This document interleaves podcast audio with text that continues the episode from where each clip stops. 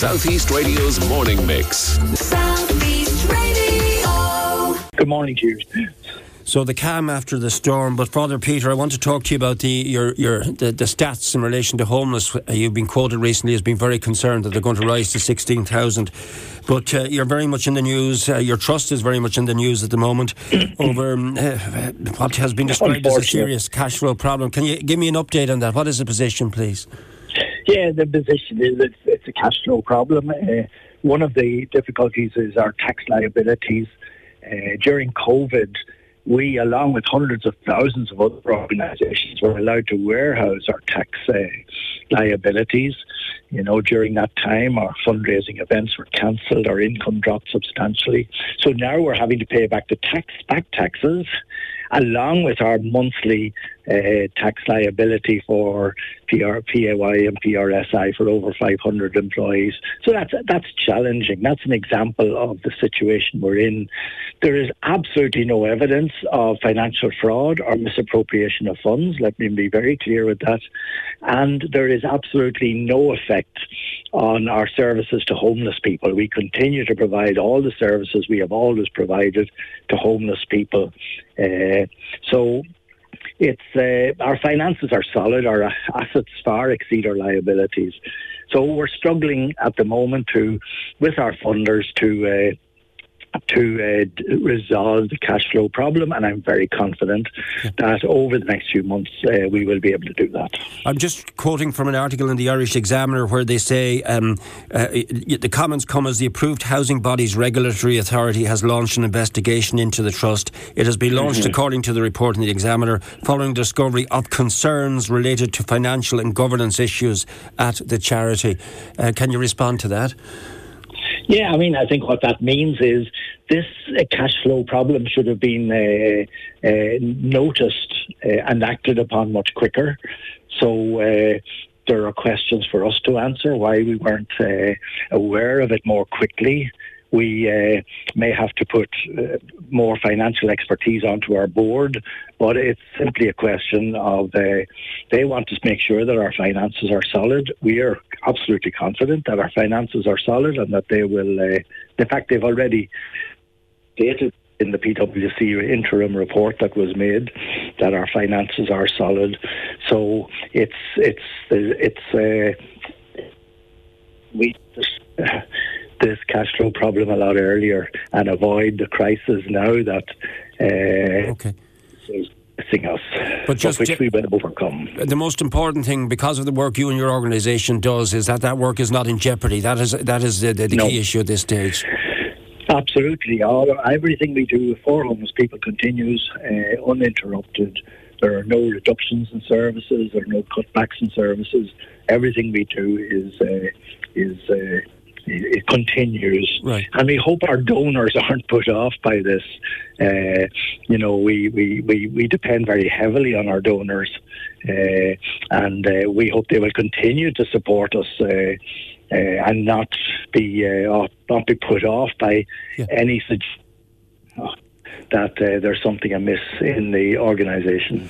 Well, thank you for updating us on this. Uh, I mean, uh, I just want to let the listeners know that we had planned to do an interview on the homeless situation long before this even happened, and you uh, have given a response to those questions in relation to the various newspaper articles about this. Uh, the, the reason you and I had initially linked up was to discuss an article that you, or comments you made a few days ago, where you're concerned that the number of people left homeless could reach 16,000 by the time the next general election comes around. Now, that is very worrying because I have got some very interesting comments, and I'm going to discuss them with Deputy Verona Murphy in just a second for Morning Mix listeners who believe that we're at a breaking point. We're trying to look at, to look after our own homeless situation and the influx of refugees. And I don't want to get into an us versus them situation, but I have to reflect what's coming into me. Um, this 16,000 figure you talk about, it's based on what, Father Peter? It's just based on sums. the number of homeless people are going up by about 200, 250 every month. Uh, mostly coming from the private rented sector because the ban on evictions has been uh, lifted. Uh, if that continues, and there's no reason to believe it won't continue, in fact, there may be reason to believe it will uh, will get worse.